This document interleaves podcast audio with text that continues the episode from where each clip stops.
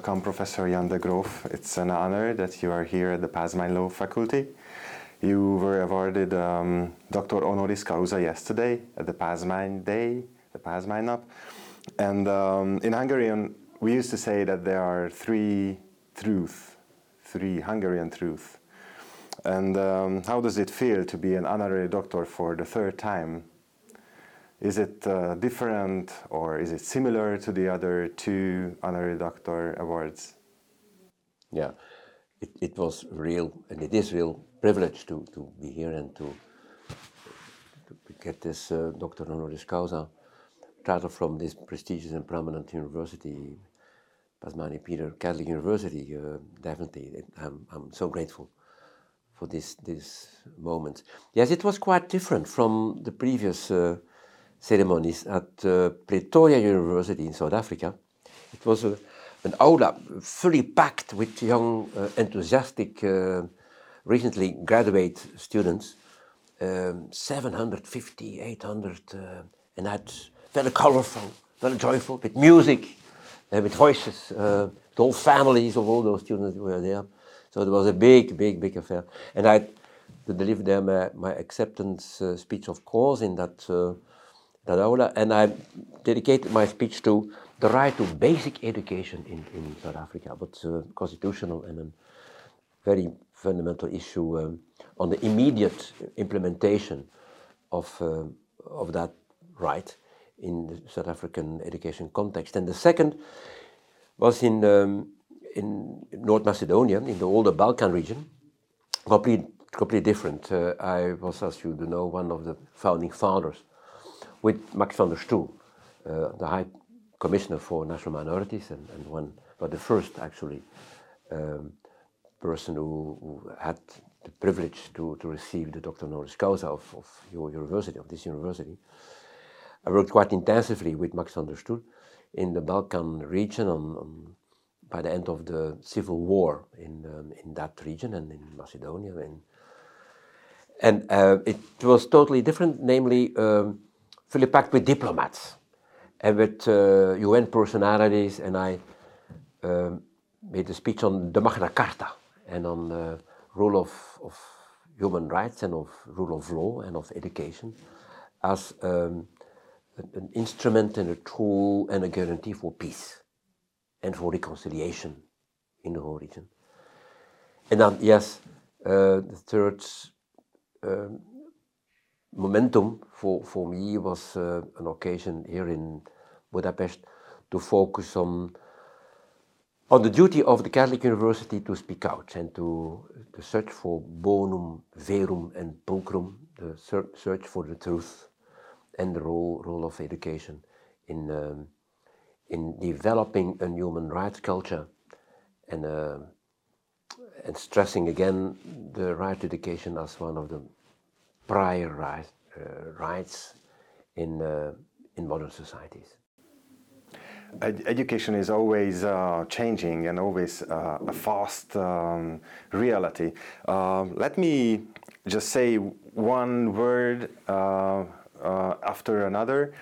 And um, please say immediately what it comes to your mind, the kind of association. Um, um, would you agree to, to play like that. Definitely, it's a moving, moving moment, yeah.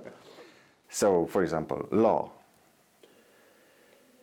Guarantee of rights and uh, the duty for uh, law persons to shape future of society. United Nations. Quite bureaucratic, a huge bureaucracy, but still needed uh, for yes for uh, developing and implementing fundamental rights. Education. The very first fundamental rights, even prior to the right to life and linked to the right of equality, namely the right to education. Continents. The context where, where um, universal rights uh, should be fulfilled. Hungary? Hungary. Wow. Um, still searching for the European dimension of education and education in the law. Thank you. You have a really long and, uh, and outstanding over um, uh, for decades now in education law. Uh, what is what you are most proud of, what you have done in your experience of education law? Uh, as, as a government commissioner for universities in Belgium, um, I'm quite proud of, of uh, the consensus I reached on my my book on uh, good governance, principles of good governance in, in universities and research institutes, co-drafting many pieces of legislation in, in higher education and also bridging uh, the, the Belgian and the Flemish community into the European uh, common uh, higher education area. And as, a, as, a, as an academic, um, bringing together um, young, highly talented students on uh, research on, on education law and education rights. So I'm so proud to have several doctoral students who are willing to spend a huge part of their life and, and, and their future into research on education law and education rights. You've uh, worked, and um, that means you taught, researched, or consulted in all continents and many, many countries all over the world. Um, could you tell me just one challenge per continent um, that's worth focusing on in education law, education rights?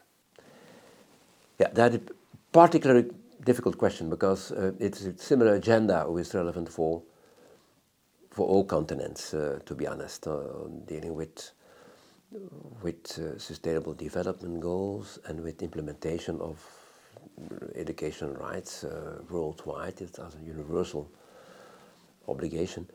Um, but for Africa and uh, Arabia, um, definitely the right to education for girls and for women. For US and Europe, the combination and the complementarity of equality and quality. For Latin America, the search for a, a rule of law based approach on education and education and, and, and, and policy for the several countries uh, in that continent. Uh, what would you say to young people who would like to work with or research education law? What would you suggest them? It's your chance, chance in life. It's um, a, a target. It's a challenge to fulfill one of the most wonderful um, aspects of of an uh, private, personal, but also public commitments and engagements in society, namely invest in education and, and the right in education and education law. Uh, what comes to your mind about the Pázmány Faculty of Law?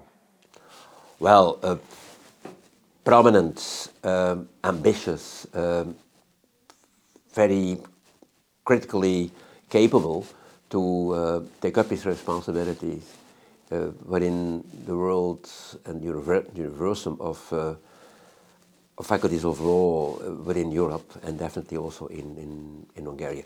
Take up the leadership. That will be the future of this faculty. You became um, an honorary member of the Ereky Public Law Research Center at the Pázmány Péter Catholic University Faculty of Law and Political Sciences. And uh, what do you think about uh, the cooperation between research networks. For example, the European Association for Education Law and Policy, the ELA that you lead, and the Ereky uh, at the Pázmány Law Faculty.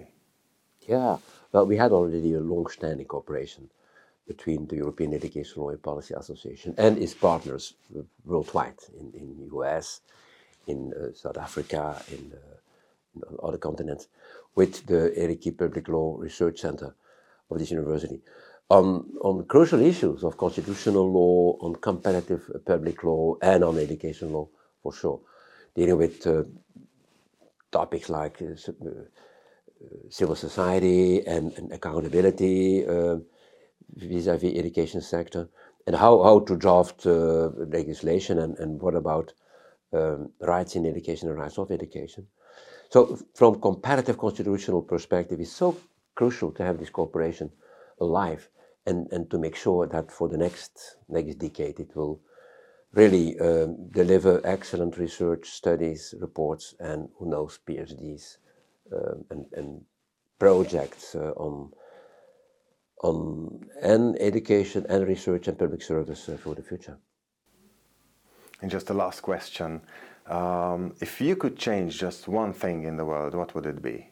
To compel to invite governments uh, all over the place to uh, lay down and to introduce a piece of legislation, compulsory legislation on inclusiveness, on the right to inclusive education and the principle of inclusion in education and thus in society. Thank you, Professor Jan de Groof. I thank you so much.